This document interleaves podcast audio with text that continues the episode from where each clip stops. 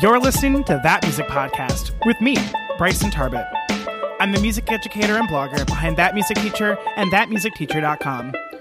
Join me as I dive into what it really means to be a music educator. I hope that you're able to find a nugget of inspiration each week as I share my favorite ways to create purposeful instruction through active music making. Along the way, you'll hear from some of my amazing colleagues as they share practical advice that you can apply to your own classrooms. So grab a coffee, sit down, and let's get started.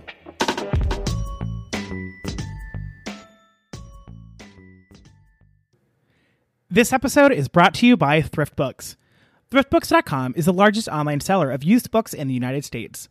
They pride themselves on offering the lowest everyday price on used books on the web, with over 13 million books in stock. Everything from classic children's books like The Little Engine That Could to the latest thriller by John Grisham. I've used ThriftBooks for years now, and I can't recommend them enough. To save 15% on your first order, plus free shipping, go to thatmusicteacher.com slash thriftbooks. Again, head on over to thatmusicteacher.com slash thriftbooks to save 15% on your first order, plus free shipping. I cannot wait for you to hear this episode. I have been waiting forever to record this episode with Anne Mileski, and I cannot wait for you to hear Anne talk about her music teacher journey. Anne Mileski is an elementary music specialist in Eastern Washington. She is certified in Orff Schulwerk, Kodály, Smithsonian Folkways World Music Pedagogy, Music Learning Theory Elementary General Level 1, and has completed coursework in Dalcroze Eurythmics. She's a regular clinician at local chapter workshops, state music conferences, and has presented at both the American Orff Schulwerk Association and Organization of American Kodály Educators national conferences. In the summers, she has served as a pedagogy instructor for Kodály teacher education programs at both the American Kodály Institute at Loyola, Maryland, and the Plano ISD SMU Kodály certification program in Dallas, Texas. Anne currently serves as a conductor for the Spokane area youth choruses and founded the ABC Early Childhood program for young singers through SAYC. She presents regularly at local, state, and national workshops and conferences on topics including purposeful movement and curricular sequencing in the elementary classroom. She's the founder of Anacoustic.com and the Anacoustic podcast, where she helps music teachers get more intentional with their teaching through trainings, custom curriculum, and weekly podcasts. Without further ado, the wonderful Anne Mileski. Hello, everyone, and welcome back to That Music Podcast. I am super excited to have Anne Mileski here today to talk about her music teacher journey. Thank you so much for joining me today, Anne. Yeah, thanks for having me, Bryson. I'm excited. This will be fun. All right, so Anne, before we get started a little bit, can you tell us a little about yourself? You know, where you went to college, and where and what do you currently t- teach in the music educational space? Oh, yeah. So I'll give you the abridged version here. So um, I'm originally from the state of Michigan, and um, I did my undergraduate degree at the University of Michigan in trumpet performance. And then I went on to do a master's in trumpet performance in music ed at Southern Methodist University in Dallas, where I kind of discovered the wonderful world of music education. Um, and that's where I started my teaching career. So I taught um, preschool music for a couple years and then kind of made my way into the K 5 general music space. Um, after some time in Dallas, I went on to pursue a year of doctoral work at Indiana University and loved, loved, loved my time there. Um, and then my husband was actually transferred out to the Pacific Northwest. So we now live in Spokane. I um, left my program at IU to come out here and be with my husband. and um, and have been teaching K 5 music out here. But currently, I am one of the conductors for the Spokane area youth choruses.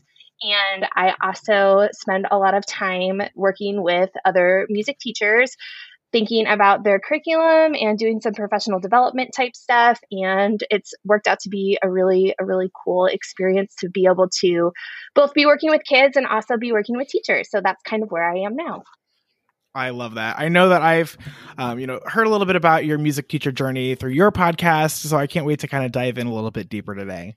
Oh yeah, it's a winding one, so buckle up. buckle up. so. so, Anne, other than teaching, what's something that you're really passionate about and that just brings you joy in your life? Yeah, so I have, I can't not say something about my two little girls. So I have um, a three and a half year old and a one and a half year old, and they are busy, busy bees, and they bring me lots and lots of joy, and I love being a mom.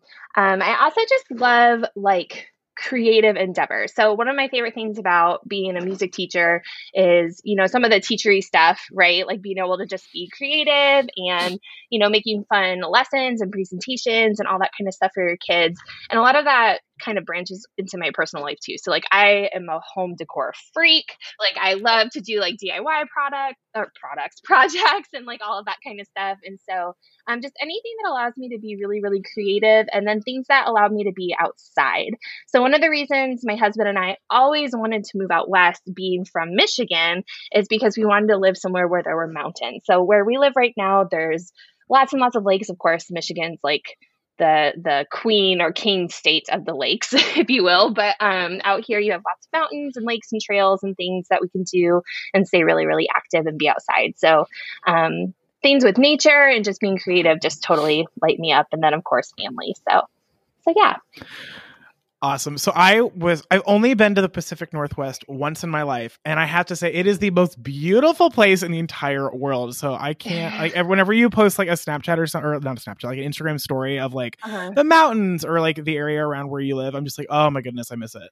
Oh yeah, we love it. We love it so much. Um, you know, it's one of those things that we had never been out here until my older brother moved out here. And we came to visit and you know my husband's from michigan too and then we lived in texas and you know everything's pretty flat in both of those places and then um, coming out here we we just decided that if we ever had the chance to live out this way we would and so when adam got the opportunity to to have a bit of a promotion but then also just to make that transfer it was a no-brainer for us so super exciting we love it we'll never leave we're here for forever so I can say Love that pretty that. confidently. Yeah, pretty confidently. Love that. All right, so let's go ahead and dive into your music teacher journey today. So, what really led you to pursue a degree in music in general? And then, how did you end up with the music education side of things? Yeah, so again, I'll try to make this the abridged version because we could go out off in a million different ways. So, um, growing up, I um, my dad was a high school band director in my small town. He's always, you know, he does composition and arranging, and he's always just been instilling the love of music in me and my brothers from a very, very, very young age. And you know, growing up, I took piano lessons from the time I was five. I was in um, the Michigan State University Children's Chorus.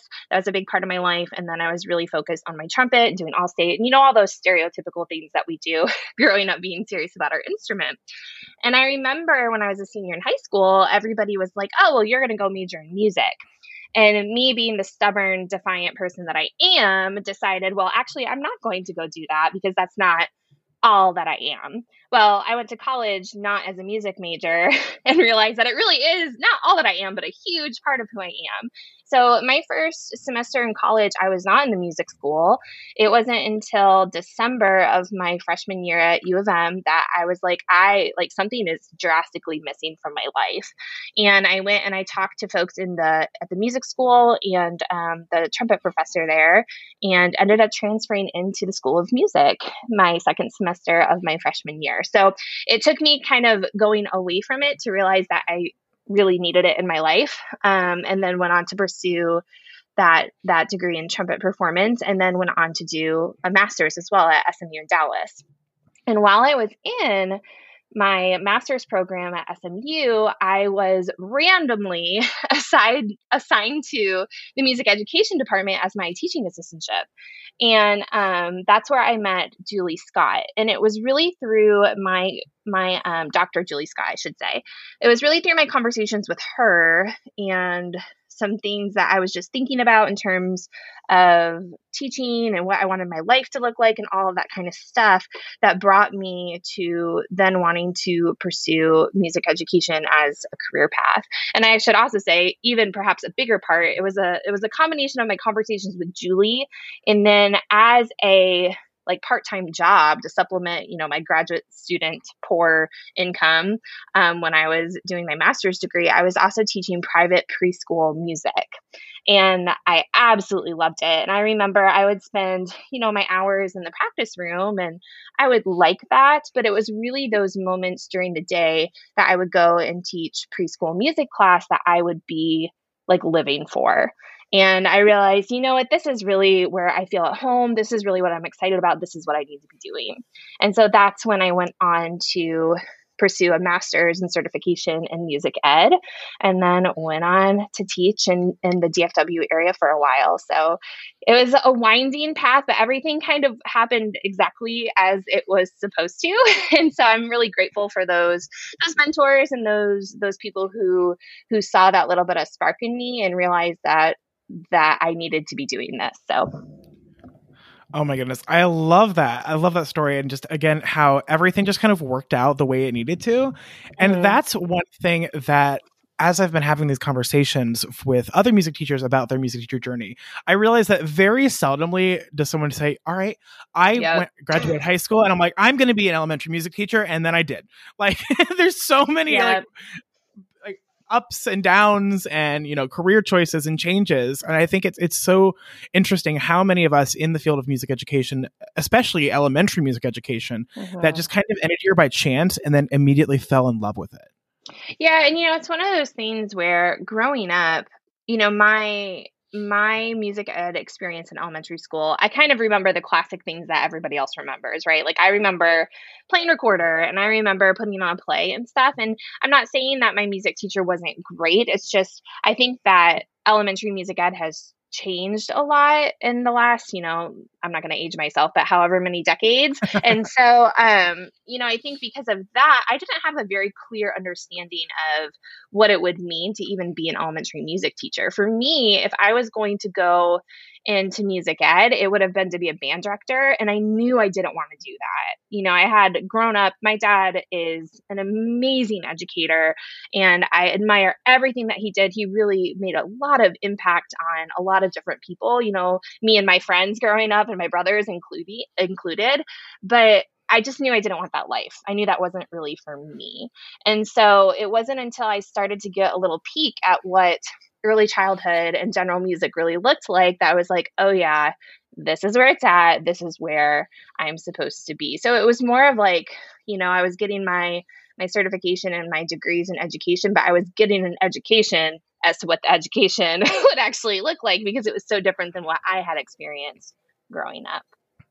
For sure. I think that so many of us when we go into music education, it's kind of the easy answer to go into high school like that that that modality of music education because we just did it you know? We we remember it. We know what, at least what it was in our situation. Um but like honestly i don't remember much about my elementary music um right.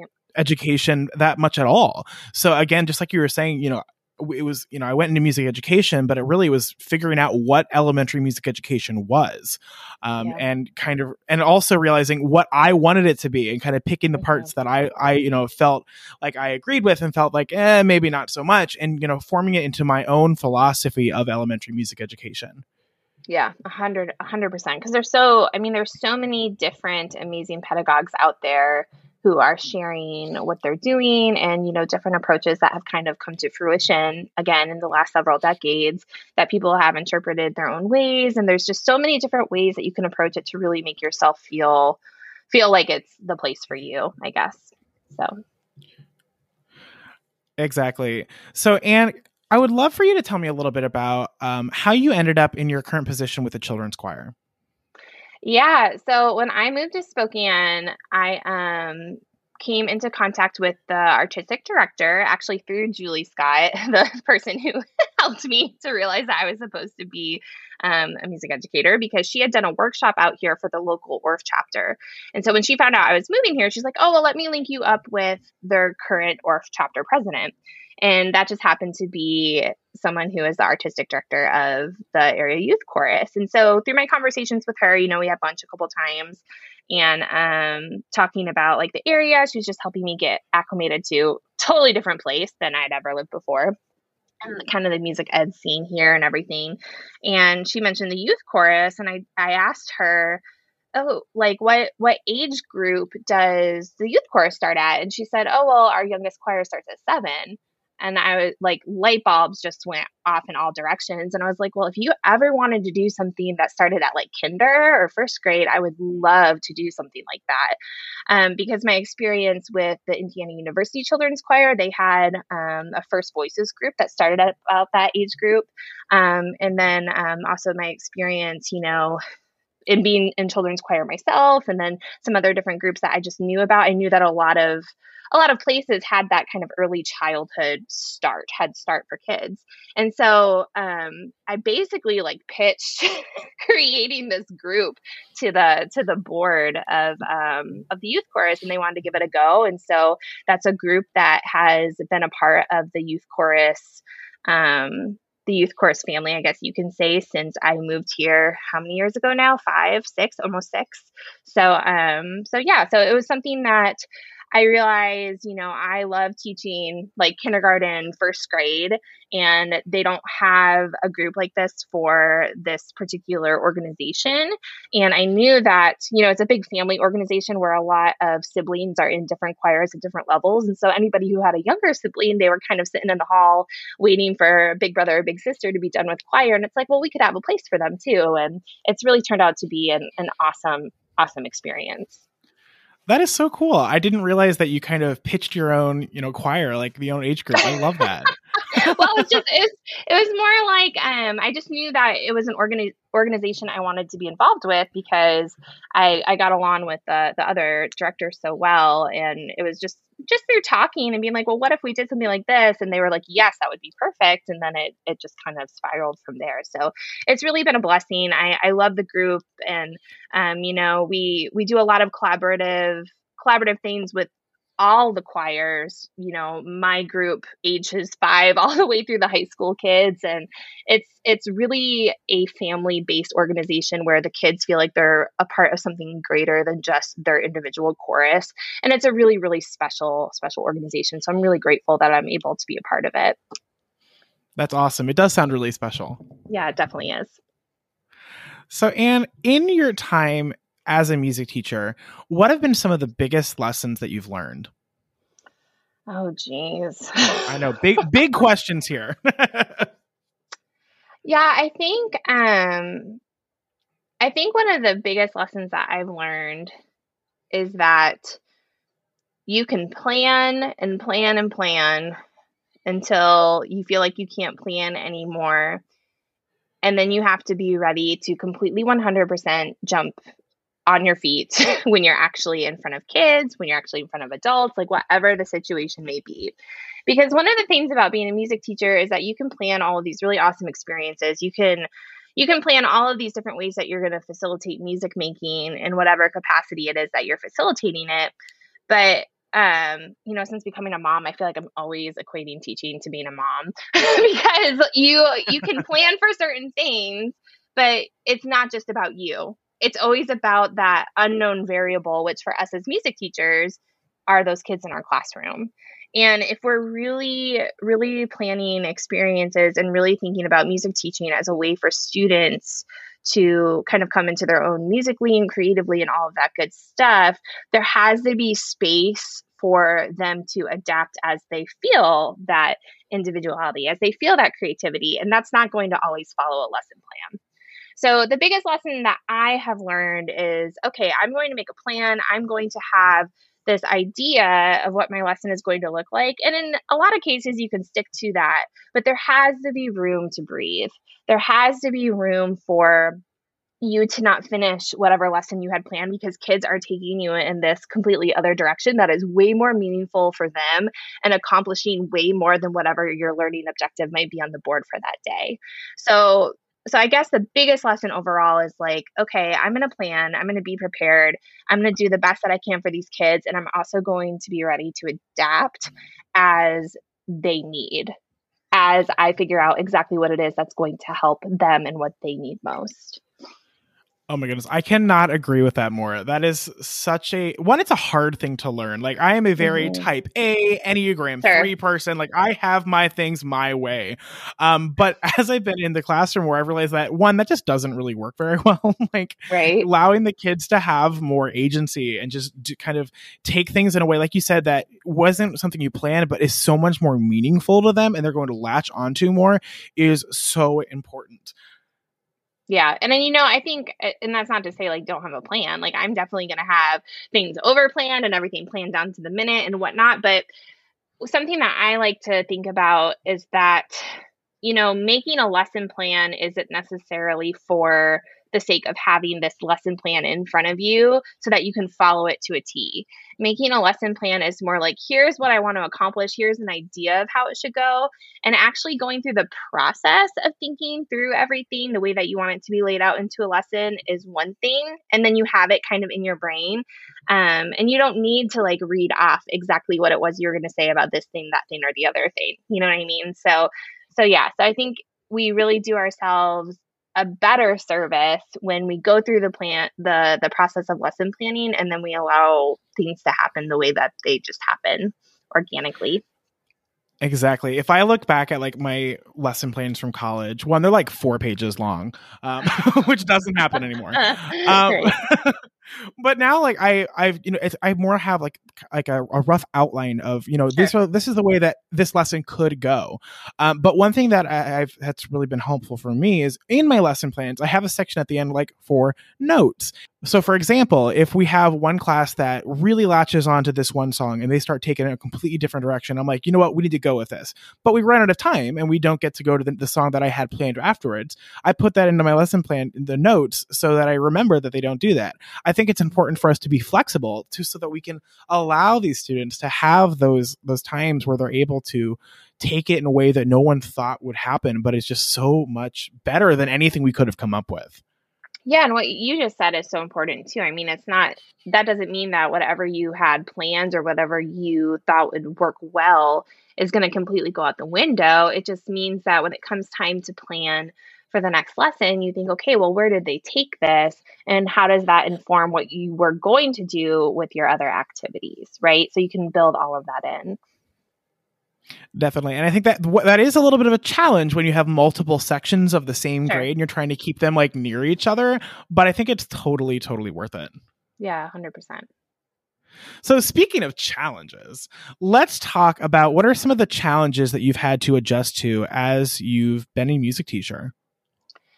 Yeah, I can't I can't help but think about so I'm part-time with the youth course now, um, which allows me to do some some other things with um, you know, providing professional development and whatnot for music teachers. But when I was full-time in the classroom here locally, I was in a very unusual position because what happened was I was hired mid year because we moved out here in like November or something like that, um, maybe October. But anyway, I was hired, so not even mid year. I was hired not at the start of the year let's put it that way and um i uh was kind of in a, a very part-time position my first couple of months in the in the local school district here and then what happened was there's been a lot of growth, right? And as we know, when there's a lot of growth, that means that like all of the quote unquote special teachers start going around like ping pong balls while they're trying to cover all of the things. So what happened was I ended up being split between four different schools.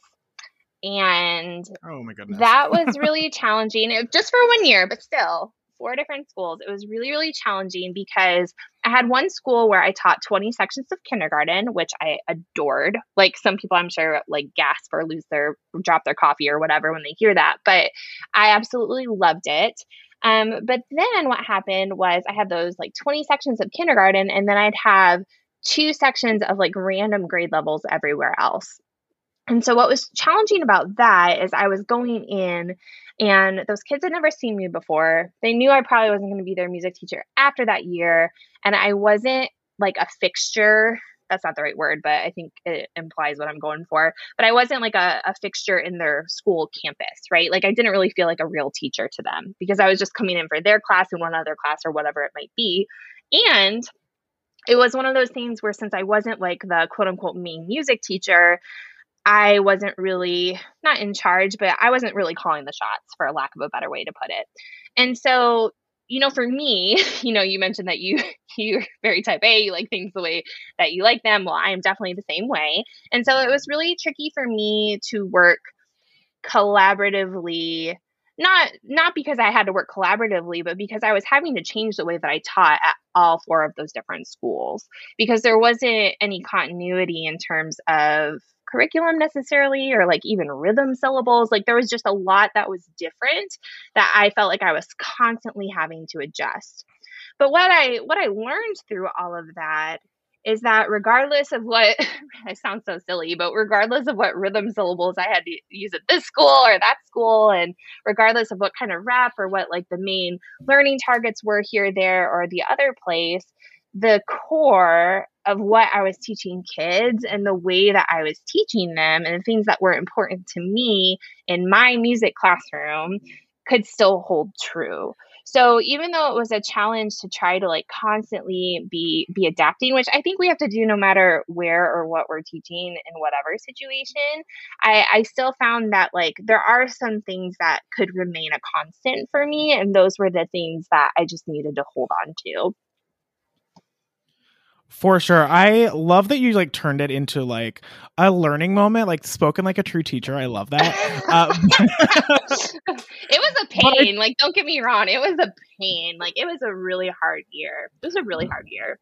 I'm sure it sounds like a lot of just constant adjusting. And I, I can, I can kind of get behind that a little bit is at I'm also at two schools, thankfully only two. Uh, but one of my, the, I'm at a five six school that I feed about a third of my kids come to me from my elementary school, and then the other two thirds come from a different elementary school with a different music teacher. So we're coming in from like different learning points. We've had you know a different rotation. So some get music three times a day, three a week. Sometimes get it six weeks, six times a week, or oh my goodness, every six days. Um, wow. But when they come to me, everything's kind of jumbled. But I like what you said about how you know the the fundamentals of what I want in my classroom even though we might have to discuss different rhythm syllables or mm-hmm. talk about how we come from it from different angles the things that are, are important to me in my classroom can still be that way yeah and you know this is something that I feel like I've been talking a lot about particularly this year right because there's so many challenges just let's just leave that blank blanket statement right there. That's just a lot of a lot of challenges, right? And I think that particularly when folks are looking at like their curriculum map or whatever else, they're like, oh, we're behind. Oh, we haven't done this. Oh, we can't do this. Oh, we can't do the other thing. And all of those things are a million percent valid. Like it's really hard this year. But when it comes down to it, there is that silver lining of well, yes, I want to teach these notes and rhythms, but also like what do I want my students to to feel like? What do I want them to be able to do? What do I want their relationship with music making to look like overall and how can I still accomplish that no matter what challenges are being put in front of me? And I think that that's something to remember, you know, no matter what you're doing because very rarely, you know, are you in a, a position as a music teacher, at least right now, the way our kind of system is structured where you see your kids like every day and you're at one school and you'll be there like your entire career and you know what I mean? Like it's very like we're kind of in unfortunately in a little bit of the business of like switching switching things up here and there where we're either between campuses or the schedule's not consistent or this that or the other thing. So while absolutely having your curriculum guide and having a clear picture of those types of uh, not tangible, but kind of those types of concepts that you want to teach are important. I think there's a bigger a bigger level of impact that that is important to remember as you're kind of navigating the waters as a music teacher. I 1000% agree. Uh, again, this year has been crazy. Um, and mm-hmm. I've had to do a lot of soul searching to figure out how what I'm doing fits into what the world is doing. Um, so right. I think that really brings us into the last kind of main question, which is what have you learned in your time as a music teacher about how music education how music education fits into the holistic education of our students? Yeah, you know, I um I have this really vivid image of and this is not music specific, but I think it applies. I have this really vivid memory, I should say, of the last day of school at um, school I taught at in the Dallas area. And I was really tight with my team. I talk about that a lot. I had like the best team, uh, like my art teacher, my PE teacher. Like we were all super good friends. We worked really well collaboratively. And we really put the focus on the kids. And, you know, like all good teachers do. But like we just did it in a way that that was really meaningful that I'll never forget. But I remember the last day of school and we had it, it was a campus that was very very mixed social socially and economically. And um we had a lot of kids really really sad on the last day of school. And you know some of it like the typical like oh we won't see our friends as much that's that or the other thing. But then also a lot of kids who just like school is home for them right? Like that's a big deal for a lot of our kids that we see. Like school feels like home and every part of school is home to them right? Like if you don't have music one week with your kids like they're going to tell you about it. If if something feels amiss in their schedule they're going to tell you about it. And so i think that particularly if you're working in a situation where everybody works really well together and realizes that what you do in your classroom is benefiting not just the whole child but the whole community that that's where a lot of the magic happens. And you know, this relates back to what we were just talking about about how like yeah, the the music literacy and fluency is important. Like we are teaching music. Like I'm a music teacher. Like that's that's the vehicle by which I teach all of the things. But also like we're teaching music to make better people because they're learning how to interact and do different things in our classroom that they don't really have the ability to do anywhere else. And it's not just in terms of like making music or like playing instruments or singing a song. Like yes that's true but it's also the way that they're act to they're asked to interact with each other to interact with themselves like to, to be reflective and all those types of things. It doesn't happen any anywhere else. And it's a part of it's important in and of itself but it's also just part of this overall community that i hope everyone feels at their campus because i've been super fortunate um, to feel that way in almost all of my teaching scenarios, even the one where I was going between four different campuses. Like it still felt like music was an important piece of the puzzle and was valued by the school community. Exactly. I think we need to and by we I mean like the entire educational community need to make sure that we're all working together and valuing what happens in and outside of all of our classrooms because mm-hmm. like you say you know you know we're music teachers. Music is what we teach. It's the vehicle that we teach them how to be people. But you know the, everything is like interrelated and again educating the whole student is something i'm incredibly passionate about um, mm-hmm. and i just think that we need to make sure that we're you know standing up for ourselves when we need to but also realizing that um, everything is changing I, I, love how you say you know teaching is situational time bound and ever changing um, mm-hmm. that is one of my favorite things that you say and i think it's really important for us to remember yeah yeah 100% and the thing is is that you know i i think it's easy it's easy too if you're not thinking about your music classroom as a piece of the puzzle to get really frustrated. Because i think i think that most of our administrators, I want to believe this anyway, most of our administrators and, and kind of the powers that be, if you will, recognize that the whole child and education of the whole child, including music, is a really important piece and that every piece of the puzzle is important. And so I think the more that we can, like you say, the more that we can believe that as as music teachers that we're part of like the greater good and not the only good, the better that will serve us just all around. All right, and I have been loving this conversation so much. I don't want it to end, but I want to value your time and thank you so much for being here. But before we end up, will you share some piece of advice for either those that are in school to become music teachers or those that are considering joining us in our noble task? yeah, right. Um, yeah, I think for me, the biggest thing to do all the time, no matter where you are in thinking about a career, even if you've been teaching for however long, is just to consistently be a sponge. And to not think that the way that you're doing things or the way that this person's doing things or your teacher's doing things is the only way that there is to be a music teacher. Because for as many different music teachers there are in our universe there's that many different ways to teach music. And it really does come down to how you feel most musical and how you're able to translate that to kids. So if you feel like oh music teaching isn't for me it's probably because if, if music is important in your life, it's probably because you haven't seen enough different ways to teach. So just be a sponge and gather up as much information as you possibly can and as many experiences as you possibly can with other music teachers. Such wonderful advice, Anne. Mm-hmm. So, where can we find more of you on the internet? Yeah, so um, you could head to like the central hub of all the things at Anne, A N N E, Mileski, M I L E S K I dot com, or Anna Krusick with a C at the end dot com takes you to the same place. And there you can find all the things. You can find a couple of free resources, the Anna Krusick podcast, you can find my social handles and everything else. So that's probably the easiest place to start. All right. Well, thank you so much, Anne, for taking some time and talking with me and sharing the winding road that is your music teacher journey. Yeah, thanks for having me, Bryson. It was fun. If you found this episode helpful at all, I would really appreciate you leaving a review on iTunes or wherever you listen to podcasts. Not only does this help me understand what you find most helpful, it also helps more music educators just like you find the podcast.